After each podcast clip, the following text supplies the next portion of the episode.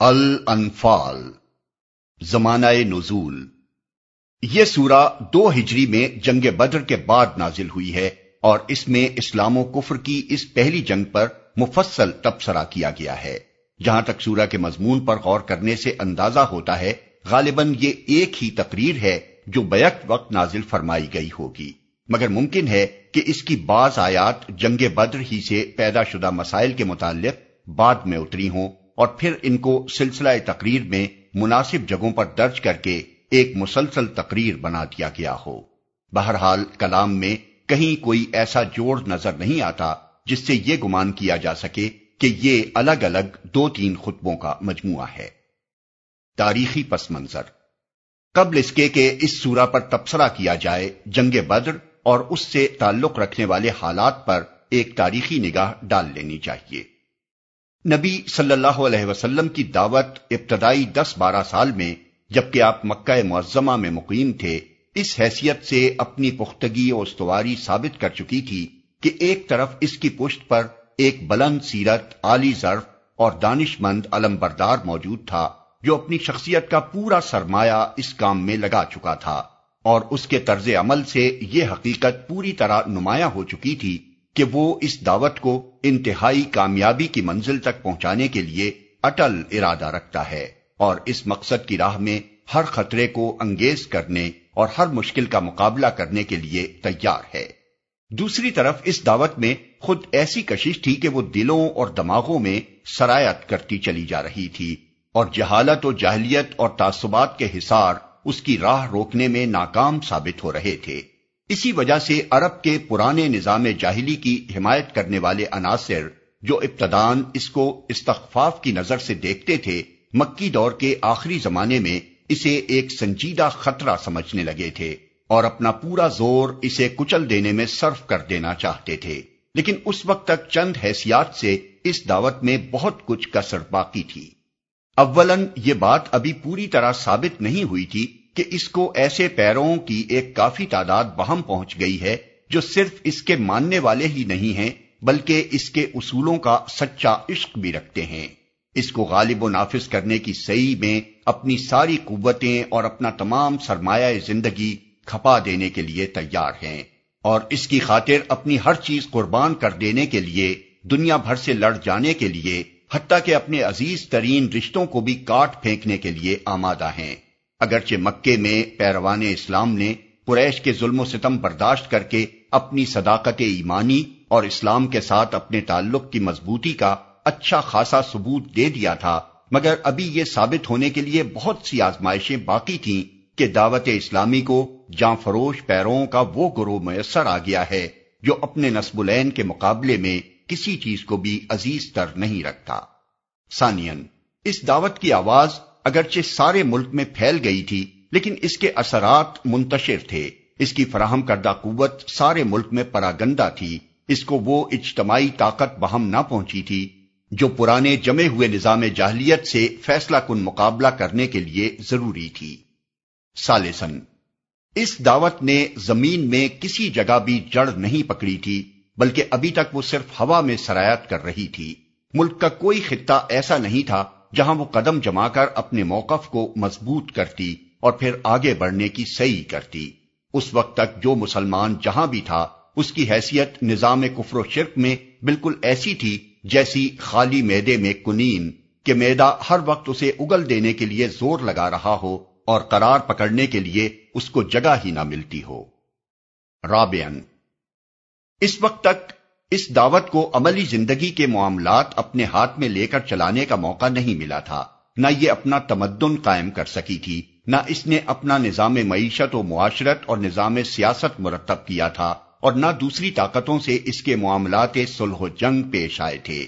اس لیے نہ تو ان اخلاقی اصولوں کا مظاہرہ ہو سکا تھا جن پر یہ دعوت زندگی کے پورے نظام کو قائم کرنا اور چلانا چاہتی تھی اور نہ یہی بات آزمائش کی کسوٹی پر اچھی طرح نمایاں ہوئی تھی کہ اس دعوت کا پیغمبر اور اس کے پیروں کا گروہ جس چیز کی طرف دعوت دنیا کو دے رہا ہے، اس پر عمل کرنے میں وہ خود کس حد تک راس باز ہے۔ بعد کے واقعات نے وہ مواقع پیدا کر دیے جن سے یہ چاروں یکساں پوری ہو گئیں۔ مکی دور کے آخری تین سالوں سے یسرب میں آفتاب اسلام کی شعائیں مسلسل پہنچ رہی تھیں اور وہاں کے لوگ متعدد وجوہ سے عرب کے دوسرے قبیلوں کی بنسبت زیادہ آسانی کے ساتھ اس روشنی کو قبول کرتے جا رہے تھے۔ آخر کار، نبوت کے بارہویں سال حج کے موقع پر پچہتر نفوس کا ایک وفد نبی صلی اللہ علیہ وسلم سے رات کی تاریکی میں ملا اور اس نے نہ صرف یہ کہ اسلام قبول کیا، بلکہ آپ کو اور آپ کے پیروں کو اپنے شہر میں جگہ دینے پر بھی آمادگی ظاہر کی۔ یہ اسلام کی تاریخ میں ایک انقلابی موقع تھا جسے خدا نے اپنی عنایت سے فراہم کیا اور نبی صلی اللہ علیہ وسلم نے ہاتھ بڑھا کر پکڑ لیا۔ اہل یسرب نبی صلی اللہ علیہ وسلم کو محض ایک پناہ گزی کی حیثیت سے نہیں بلکہ خدا کے نائب اور اپنے امام و فرما روا کی حیثیت سے بلا رہے تھے اور اسلام کے پیروں کو ان کا بلاوا اس لیے نہ تھا کہ وہ ایک اجنبی سرزمین میں محض مہاجر ہونے کے حیثیت سے جگہ پا لیں۔ بلکہ مقصد یہ تھا کہ عرب کے مختلف قبائل اور خطوں میں جو مسلمان منتشر ہیں، وہ یسرب میں جمع ہو کر اور یسربی مسلمانوں کے ساتھ مل کر ایک منظم معاشرہ بنا لیں۔ اس طرح یسرب نے دراصل اپنے آپ کو مدینہ الاسلام کی حیثیت سے پیش کیا اور نبی صلی اللہ علیہ وسلم نے اسے قبول کر کے عرب میں پہلا دار الاسلام بنا لیا۔ اس پیشکش کے معنی جو کچھ تھے، اس سے اہل مدینہ ناواقف نہ تھے۔ اس کے صاف معنی یہ تھے کہ ایک چھوٹا سا قصبہ اپنے آپ کو پورے ملک کی تلواروں اور معاشی اور تمدنی بائیکاٹ کے مقابلے میں پیش کر رہا تھا۔ چنانچہ بیت اقبا کے موقع پر رات کی اس مجلس میں اسلام کے ان اولین مددگاروں یعنی انصار نے اس نتیجے کو خوب اچھی طرح جان بوجھ کر نبی صلی اللہ علیہ وسلم کے ہاتھ میں ہاتھ دیا تھا۔ این اس وقت جبکہ بیعت ہو رہی تھی یسربی وفد کے ایک نوجوان رکن اسد بن زرارہ نے جو پورے وفد میں سب سے کم سن شخص تھے، اٹھ کر کہا، ٹھہرو اے اہل یسرب، ہم لوگ جو ان کے پاس آئے ہیں، تو یہ سمجھتے ہوئے آئے ہیں کہ یہ اللہ کے رسول ہیں اور آج انہیں یہاں سے نکال کر لے جانا تمام عرب سے دشمنی مول لینا ہے۔ اس کے نتیجے میں تمہارے نونحال قتل ہوں گے اور تلواریں تم پر برسیں گی۔ لہذا اگر تم اس کو برداشت کرنے کی طاقت اپنے اندر پاتے ہو تو ان کا ہاتھ پکڑو اور اس کا اجر اللہ کے ذمے ہے۔ اور اگر تمہیں اپنی جانیں عزیز ہیں، تو پھر چھوڑ دو اور صاف صاف عذر کر دو، کیونکہ اس وقت عذر کر دینا خدا کے نزدیک زیادہ قابل قبول ہو سکتا ہے۔ اسی بات کو وفد کے ایک دوسرے شخص عباس بن عبادہ بن نزلہ نے دوہرایا جانتے ہو اس شخص سے کس چیز پر بیعت کر رہے ہو؟ آوازیں ہاں جانتے ہیں۔ تم اس کے ہاتھ پر بیعت کر کے دنیا بھر سے لڑائی مول لے رہے ہو۔ بس اگر تمہارا خیال یہ ہو کہ جب تمہارے مال تباہی کے اور تمہارے اشراف ہلاکت کے خطرے میں پڑ جائیں تو تم اسے دشمنوں کے حوالے کر دو گے، تو بہتر ہے کہ آج ہی اسے چھوڑ دو، کیونکہ خدا کی قسم یہ دنیا اور آخرت کی رسوائی ہے۔ اور اگر تمہارا ارادہ یہ ہے کہ جو بلاوا تم اس شخص کو دے رہے ہو اس کو اپنے اموال کی تباہی اور اپنے اشراف کی ہلاکت کے باوجود نباہو گے تو بے شک اس کا ہاتھ تھام لو کہ خدا کی قسم یہ دنیا اور آخرت کی بھلائی ہے۔ اس پر تمام وفد نے بال اتفاق کہا، ہم اسے لے کر اپنے اموال کو تباہی اور اپنے اشراف کو ہلاکت کے خطرے میں ڈالنے کے لیے تیار ہیں۔ تب وہ مشہور بیت واقع ہوئی، جسے تاریخ میں بیت اقبا ثانیہ کہتے ہیں۔ دوسری طرف اہل مکہ کے لیے یہ معاملہ جو مانی رکھتا تھا، وہ بھی کسی سے پوشیدہ نہ تھا۔ دراصل اس طرح محمد صلی اللہ علیہ وسلم کو، جن کی زبردست شخصیت اور غیر معمولی قابلیتوں سے قریش کے لوگ واقف ہو چکے تھے، ایک ٹھکانہ میسر آ رہا تھا۔ اور ان کی قیادت اور رہنمائی میں پیروان اسلام، جن کی عظیمت و استقامت اور فدائیت کو بھی قریش ایک حد تک آزما چکے تھے، ایک منظم جتھے کی صورت میں مجتمع ہوئے جاتے تھے۔ یہ پرانے نظام کے لیے موت کا پیغام تھا۔ نیز مدینہ جیسے مقام پر مسلمانوں کی اس طاقت کے مجتمع ہونے سے قریش کو مزید خطرہ یہ تھا کہ یمن سے شام کی طرف جو تجارتی شاہراہ ساحل بحر احمر کے کنارے کنارے جاتی تھی، جس کے محفوظ رہنے پر قریش اور دوسرے بڑے بڑے مشرق قبائل کی معاشی زندگی کا انحصار تھا، وہ مسلمانوں کی زد میں آ جاتی تھی اور اس شہرک پر ہاتھ ڈال کر مسلمان نظام جاہلی کی زندگی دشوار کر سکتے تھے۔ صرف اہل مکہ کی وہ تجارت جو اس چہرہ کے بل پر چل رہی تھی، ڈھائی لاکھ اشرفی سالانہ تک پہنچتی تھی۔ طائف اور دوسرے مقامات کی تجارت اس کے ماں سوا تھی۔ قریش ان نتائج کو خوب سمجھتے تھے۔ جس رات بیت اقبا واقع ہوئی، اسی رات اس معاملے کی بھنک اہل مکہ کے کانوں میں پڑی اور پڑتے ہی کھلبلی مچ گئی۔ پہلے تو انہوں نے اہل مدینہ کو نبی صلی اللہ علیہ وسلم سے توڑنے کی کوشش کی۔ پھر جب مسلمان ایک ایک دو دو کر کے مدینے کی طرف ہجرت کرنے لگے اور قریش کو یقین ہو گیا کہ اب محمد بھی وہاں منتقل ہو جائیں گے، تو وہ اس خطرے کو روکنے کے لیے آخری چارہ کار اختیار کرنے پر آمادہ ہو گئے۔ ہجرت نبوی سے چند ہی روز پہلے قریش کی مجلس شورا منعقد ہوئی، جس میں بڑی رد و قد کے بعد آخر کار یہ طے پا گیا کہ بنی ہاشم کے سوا تمام خانوادہ خائے قریش کا ایک ایک آدمی چھانٹا جائے اور یہ سب لوگ مل کر محمد صلی اللہ علیہ وسلم کو قتل کریں تاکہ بنی ہاشم کے لیے تمام خاندانوں سے تنہا لڑنا مشکل ہو جائے اور وہ انتقام کی بجائے خون بہا قبول کرنے پر مجبور ہو جائیں۔ لیکن خدا کے فضل اور نبی صلی اللہ علیہ وسلم کے اعتماد اللہ اور حسن تدبیر سے ان کی یہ چال ناکام ہو گئی اور حضور بخیریت مدینہ پہنچ گئے۔ اس طرح جب قریش کو ہجرت کے روکنے میں ناکامی ہوئی تو انہوں نے مدینے کے سردار عبداللہ بن ابئی کو، جسے ہجرت سے پہلے اہل مدینہ اپنا بادشاہ بنانے کی تیاری کر چکے تھے، اور جس کی تمناؤں پر حضور کے مدینہ پہنچ جانے اور اوس و خزرج کی اکثریت کے مسلمان ہو جانے سے پانی پھر چکا تھا، خط لکھا کہ تم لوگوں نے ہمارے آدمی کو اپنے ہاں پناہ دی ہے، ہم خدا کی قسم کھاتے ہیں کہ یا تو تم خود اس سے لڑو یا اسے نکال دو، ورنہ ہم سب تم پر حملہ آور ہوں گے۔ اور تمہارے مردوں کو قتل اور عورتوں کو لونڈیاں بنا لیں گے۔ عبداللہ بن ابئی اس پر کچھ آمادہ شر ہوا، مگر نبی صلی اللہ علیہ وسلم نے بر وقت اس کے شر کی روک تھام کر دی۔ پھر سعد بن معاذ رئیس مدینہ عمرے کے لیے مکہ گئے۔ وہاں این حرم کے دروازے پر ابو جہل نے ان کو ٹوک کر کہا، تم تو ہمارے دین کے مرتدوں کو پناہ دو اور ان کی امداد و اعانت کا دم بھرو اور ہم تمہیں اطمینان سے مکے میں طواف کرنے دیں۔ اگر تم امیہ بن خلف کے مہمان نہ ہوتے تو زندہ یہاں سے نہیں جا سکتے تھے۔ سعد نے جواب میں کہا، بخدا، اگر تم نے مجھے اس چیز سے روکا تو میں تمہیں اس چیز سے روک دوں گا جو تمہارے لیے اس سے شدید تر ہے یعنی مدینہ پر سے تمہاری راہ گزر۔ یہ گویا اہل مکہ کی طرف سے اس بات کا اعلان تھا کہ زیارت بیت اللہ کی راہ مسلمانوں پر بند ہے۔ اور اس کا جواب اہل مدینہ کی طرف سے یہ تھا کہ شامی تجارت کا راستہ مخالفین اسلام کے لیے پرخطر ہے اور فی الواقع اس وقت مسلمانوں کے لیے اس کے سوا کوئی تدبیر بھی نہ تھی کہ اس تجارتی شاہراہ پر اپنی گرفت مضبوط کریں تاکہ قریش اور وہ دوسرے قبائل جن کا مفاد اس راستے سے وابستہ تھا، اسلام اور مسلمانوں کے ساتھ اپنی معاندانہ اور مزاحمانہ پالیسی پر نظر ثانی کرنے کے لیے مجبور ہو جائیں۔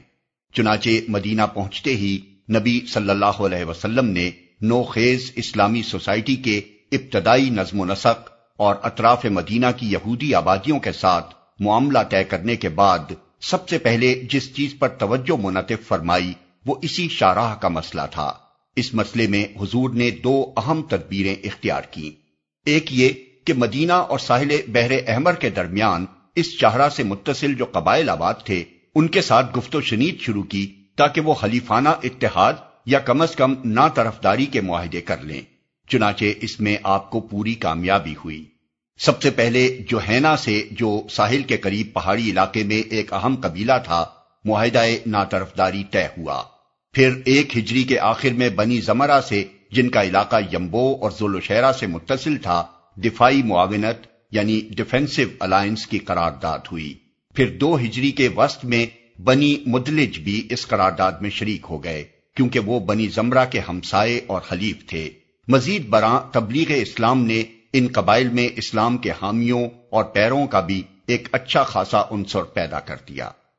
دوسری تدبیر آپ نے یہ اختیار کی کہ قریش کے قافلوں کو دھمکی دینے کے لیے اس شاہراہ پر پہم چھوٹے چھوٹے دستے بھیجنے شروع کیے۔ اور بعض دستوں کے ساتھ آپ خود بھی تشریف لے گئے۔ پہلے سال اس طرح کے چار دستے گئے جو مغازی کی کتابوں میں سریا حمزہ سریا عبیدہ بن حارث سریا سعد بن ابی وقاص اور غزبت الابوا کے نام سے موسوم ہیں۔ اسلامی تاریخ کی اصلاح میں سریا اس مہم کو کہتے تھے جو نبی صلی اللہ علیہ وسلم کسی صحابی کی قیادت میں بھیجا کرتے تھے اور غزبہ اس مہم کو کہتے تھے جس کی قیادت حضور خود فرماتے تھے۔ اور دوسرے سال کے ابتدائی مہینوں میں دو مزید طاقتیں اسی جانب کی گئیں۔ جن کو اہل مغازی غزوہ بوات اور غزوہ ذوالعشیرہ کے نام سے یاد کرتے ہیں۔ ان تمام مہموں کی دو خصوصیتیں قابل لحاظ ہیں۔ ایک یہ کہ ان میں سے کسی میں نہ تو کچھ تو خون ہوا اور نہ کوئی قافلہ لوٹا گیا، جس سے یہ صاف ظاہر ہوتا ہے کہ ان طاقتوں کا اصل مقصود قریش کو ہوا کا رخ بتانا تھا۔ دوسرے یہ کہ ان میں سے کسی طاقت میں بھی حضور نے اہل مدینہ کا کوئی آدمی نہیں لیا بلکہ تمام دستے خالص مکی مہاجرین ہی سے مرتب فرماتے رہے، تاکہ حت الامکان یہ کشمکش قریش کے اپنے ہی گھر والوں تک محدود رہے اور دوسرے قبیلوں کے اس میں الجھنے سے آگ پھیل نہ جائے۔ ادھر سے اہل مکہ بھی مدینہ کی طرف غارت گر دستے بھیجتے رہے، چنانچہ انہی میں سے ایک دستے نے کرز بن جابر الفہری کی قیادت میں این مدینے کے قریب ڈاکہ مارا اور اہل مدینہ کے مویشی لوٹ لیے۔ قریش کی کوشش اس سلسلے میں یہ رہی کہ دوسرے قبیلوں کو بھی اس کشمکش میں الجھا دیں۔ نیز یہ کہ انہوں نے بات کو محض دھمکی تک محدود نہ رکھا، بلکہ لوٹ مار تک نوبت پہنچا دی۔ حالات یہاں تک پہنچ چکے تھے کہ شابان دو ہجری، فروری یا مارچ 623 عیسوی میں قریش کا ایک بہت بڑا قافلہ، جس کے ساتھ تقریباً پچاس ہزار اشرفی کا مال تھا اور تیس چالیس سے زیادہ محافظ نہ تھے شام سے مکے کی طرف پلٹتے ہوئے اس علاقے میں پہنچا جو مدینے کی زد میں تھا۔ چونکہ مال زیادہ تھا، محافظ کم تھے اور سابق حالات کی بنا پر خطرہ قوی تھا کہ کہیں مسلمانوں کا کوئی طاقتور دستہ اس پر چھاپا نہ مار دے۔ اس لیے سردار قافلہ ابو سفیان نے اس پر خطر علاقے میں پہنچتے ہی ایک آدمی کو مکے کی طرف دوڑا دیا تاکہ وہاں سے مدد لے آئے۔ اس شخص نے مکہ پہنچتے ہی عرب کے قدیم قاعدے کے مطابق اپنے اونٹ کے کان کاٹے، اس کی ناک چیر دی، کجاوے کو الٹ کر رکھ دیا اور اپنا قمیص آگے پیچھے سے پھاڑ کر شور مچانا شروع کر دیا کہ، قریش والو، اپنے قافلہ تجارت کی خبر لو۔ تمہارے مال جو ابو سفیان کے ساتھ ہیں، محمد اپنے آدمی لے کر ان کے درپے ہو گیا ہے۔ مجھے امید نہیں کہ تم انہیں پا سکو گے۔ دوڑو دوڑو مدد کے لیے۔ اس پر سارے مکے میں ہجان برپا ہو گیا۔ قریش کے تمام بڑے بڑے سردار جنگ کے لیے تیار ہو گئے۔ تقریباً ایک ہزار مردان جنگی، جن میں سے چھ سو زرا پوش تھے اور جن میں سو سواروں کا رسالہ بھی شامل تھا، پوری شان و شوکت کے ساتھ لڑنے کے لیے چلے۔ ان کے پیش نظر صرف یہی کام نہ تھا کہ اپنے قافلے کو بچا لائیں، بلکہ وہ اس ارادے سے نکلے تھے کہ اس آئے دن کے خطرے کو ہمیشہ کے لیے ختم کر دیں۔ اور مدینے میں یہ مخالف طاقت جو ابھی نئی نئی مجتمع ہونی شروع ہوئی ہے، اسے کچل ڈالیں اور اس نواح کے قبائل کو اس حد تک مرغوب کر دیں کہ آئندہ کے لیے یہ تجارتی راستہ بالکل محفوظ ہو جائے۔ اب نبی صلی اللہ علیہ وسلم نے جو حالات سے ہمیشہ باخبر رہتے تھے، محسوس فرمایا کہ فیصلے کی گھڑی آ پہنچی ہے۔ اور یہ ٹھیک وہ وقت ہے جبکہ ایک جسورانہ اقدام اگر نہ کر ڈالا گیا تو تحریک اسلامی ہمیشہ کے لیے بے جان ہو جائے گی، بلکہ بعید نہیں کہ اس تحریک کے لیے سر اٹھانے کا پھر کوئی موقع ہی باقی نہ رہے۔ نئے دار الحجرت میں آئے ابھی پورے دو سال بھی نہیں ہوئے ہیں۔ مہاجرین بے سر و سامان، انصار ابھی نازمودہ یہودی قبائل برسر مخالفت، خود مدینے میں منافقین و مشرقین کا ایک اچھا خاصا طاقتور عنصر موجود اور گرد و پیش کے تمام قبائل قریش سے مروب بھی اور مذہباً ان کے ہمدرد بھی۔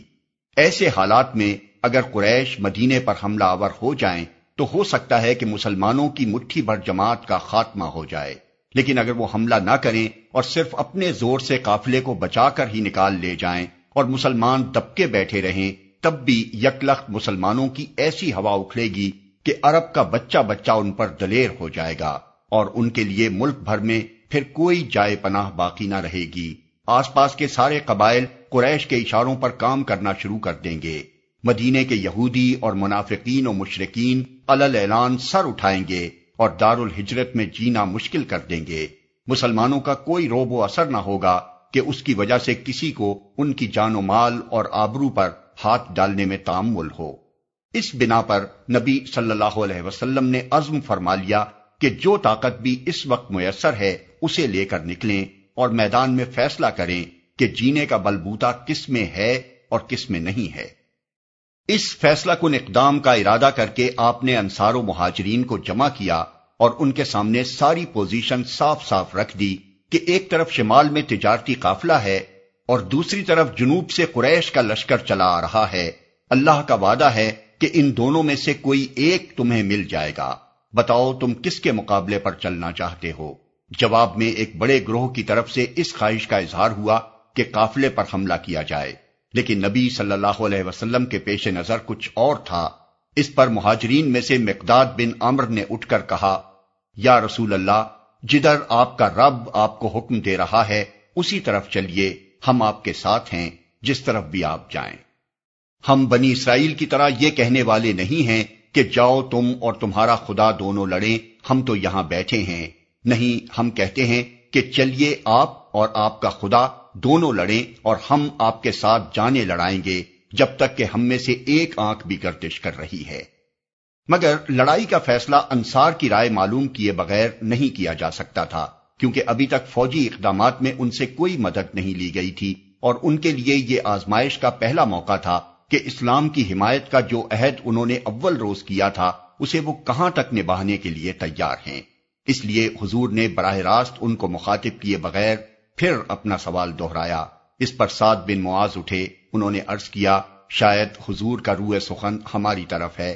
فرمایا ہاں۔ انہوں نے کہا، ہم آپ پر ایمان لائے ہیں۔ آپ کی تصدیق کر چکے ہیں کہ آپ جو کچھ لائے ہیں وہ حق ہے اور آپ سے سماوتات کا پختہ عہد مان چکے ہیں۔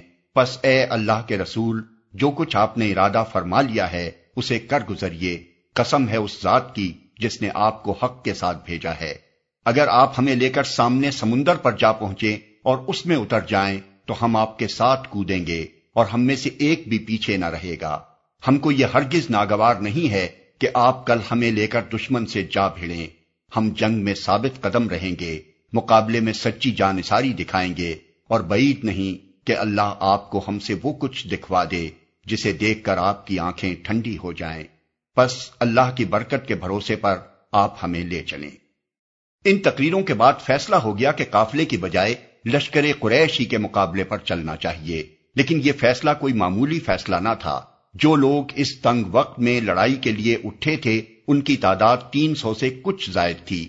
چھیاسی مہاجر، اکسٹھ قبیلہ اوس کے اور ایک سو ستر قبیلہ خزرج کے، جن میں صرف دو تین کے پاس گھوڑے تھے اور باقی آدمیوں کے لیے ستر اونٹوں سے زیادہ نہ تھے، جن پر تین تین چار چار اشخاص باری باری سے سوار ہوتے تھے۔ سامان جنگ بھی بالکل ناکافی تھا، صرف ساٹھ آدمیوں کے پاس زرے تھی اسی لیے چند سرفروش فدائیوں کے سوا اکثر آدمی جو اس خطرناک مہم میں شریک تھے، دلوں میں سہم رہے تھے اور انہیں ایسا محسوس ہوتا تھا کہ جانتے بوجھتے موت کے منہ میں جا رہے ہیں۔ مسلحت پرست لوگ جو اگرچہ دائرہ اسلام میں داخل ہو چکے تھے مگر ایسے ایمان کے قائل نہ تھے جس میں جان و مال کا زیاں ہو، اس مہم کو دیوانگی سے تعبیر کر رہے تھے۔ اور ان کا خیال تھا کہ دینی جذبے نے ان لوگوں کو پاگل بنا دیا ہے۔ مگر نبی اور مومنین صادقین یہ سمجھ چکے تھے کہ یہ وقت جان کی بازی لگانے ہی کا ہے۔ اس لیے اللہ کے بھروسے پر وہ نکل کھڑے ہوئے اور انہوں نے سیدھی جنوب مغرب کی راہ لی، جدھر سے قریش کا لشکر آ رہا تھا۔ حالانکہ اگر ابتدا میں قافلے کو لوٹنا مقصود ہوتا تو شمال مغرب کی راہ لی جاتی۔ یہاں یہ بات قابل ذکر ہے کہ جنگ بدر کے بیان میں تاریخ و سیرت کے مصنفین نے ان روایات پر اعتماد کر لیا ہے جو حدیث اور مغازی کی کتابوں میں وارد ہوئی ہیں۔ لیکن ان روایات کا بڑا حصہ قرآن کے خلاف ہے اور قابل اعتماد نہیں ہے۔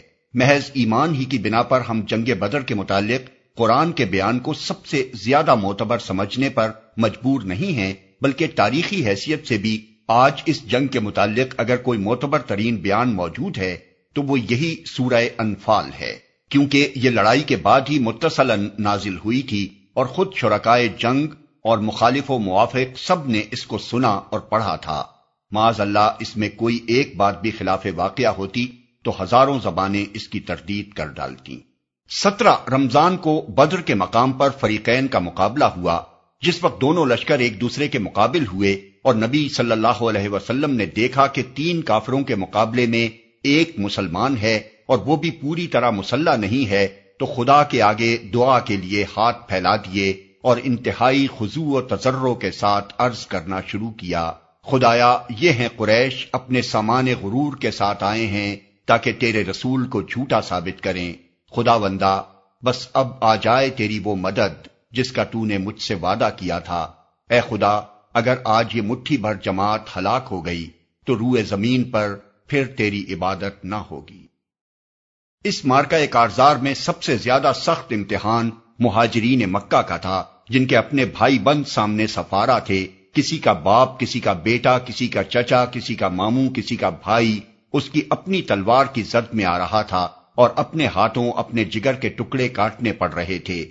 اس کڑی آزمائش سے صرف وہی لوگ گزر سکتے تھے جنہوں نے پوری سنجیدگی کے ساتھ حق سے رشتہ جوڑا ہو اور جو باطل کے ساتھ سارے رشتے قطع کر ڈالنے پر تل گئے ہوں۔ اور انصار کا امتحان بھی کچھ کم سخت نہ تھا۔ اب تک تو انہوں نے عرب کے طاقتور ترین قبیلے قریش اور اس کے حلیف قبائل کی دشمنی صرف اسی حد تک مول لی تھی کہ ان کے الرغم مسلمانوں کو اپنے ہاں پناہ دے دی تھی۔ لیکن اب تو وہ اسلام کی حمایت میں ان کے خلاف لڑنے بھی جا رہے تھے۔ جس کے معنی یہ تھے کہ ایک چھوٹی سی بستی جس کی آبادی چند ہزار نفوس سے زیادہ نہیں ہے، سارے ملک عرب سے لڑائی مول لے رہی ہے۔ یہ جسارت صرف وہی لوگ کر سکتے تھے جو کسی صداقت پر ایسا ایمان لے آئے ہوں کہ اس کی خاطر اپنے ذاتی مفاد کی انہیں ذرہ برابر پرواہ نہ رہی ہو۔ آخر کار ان لوگوں کی صداقت ایمانی خدا کی طرف سے نصرت کا انعام حاصل کرنے میں کامیاب ہو گئی۔ اور قریش اپنے سارے غرور طاقت کے باوجود ان بے سر و سامان فدائیوں کے ہاتھوں شکست کھا گئے۔ ان کے ستر آدمی مارے گئے، ستر قید ہوئے اور ان کا سر و سامان غنیمت میں مسلمانوں کے ہاتھ آیا۔ قریش کے بڑے بڑے سردار جو ان کے گلہائے سر سبد اور اسلام کی مخالف تحریک کے روح رواں تھے، اس مارکے میں ختم ہو گئے اور اس فیصلہ کن فتح نے عرب میں اسلام کو ایک قابل لحاظ طاقت بنا دیا۔ جیسا کہ ایک مغربی محقق نے لکھا ہے، بدر سے پہلے اسلام محض ایک مذہب اور ریاست تھا، مگر بدر کے بعد وہ مذہب ریاست بلکہ خود ریاست بن گیا۔ مباحث۔ یہ ہے وہ عظیم الشان مارکا جس پر قرآن کی اس سورہ میں تبصرہ کیا گیا ہے۔ مگر اس تبصرے کا انداز تمام ان تبصروں سے مختلف ہے جو دنیاوی بادشاہ اپنی فوج کی فتح یابی کے بعد کیا کرتے ہیں۔ اس میں سب سے پہلے ان خامیوں کی نشاندہی کی گئی ہے جو اخلاقی حیثیت سے ابھی مسلمانوں میں باقی تھیں تاکہ آئندہ اپنی مزید تکمیل کے لیے صحیح کریں۔ پھر ان کو بتایا گیا کہ اس فتح میں تائید الہی کا کتنا بڑا حصہ تھا، تاکہ وہ اپنی جرت و شہامت پر نہ پھولیں، بلکہ خدا پر توکل اور خدا و رسول کی اطاعت کا سبق لیں۔ پھر اس اخلاقی مقصد کو واضح کیا گیا ہے، جس کے لیے مسلمانوں کو یہ مارکائے حق و باطل برپا کرنا ہے۔ اور ان اخلاقی صفات کی توضیع کی گئی ہے جن سے اس مارکے میں انہیں کامیابی حاصل ہو سکتی ہے۔ پھر مشرقین اور منافقین اور یہود اور ان لوگوں کو جو جنگ میں قید ہو کر آئے تھے، نہایت سبق آموز انداز میں خطاب کیا گیا ہے۔ پھر ان اموال کے متعلق جو جنگ میں ہاتھ آئے تھے، مسلمانوں کو ہدایت کی گئی ہے کہ انہیں اپنا مال نہ سمجھیں، بلکہ خدا کا مال سمجھیں۔ جو کچھ اللہ اس میں سے ان کا حصہ مقرر کرے اسے شکریہ کے ساتھ قبول کر لیں اور جو حصہ اللہ اپنے کام اور اپنے غریب بندوں کی امداد کے لیے مقرر کرے، اس کو بارضا و رغبت گوارا کر لیں۔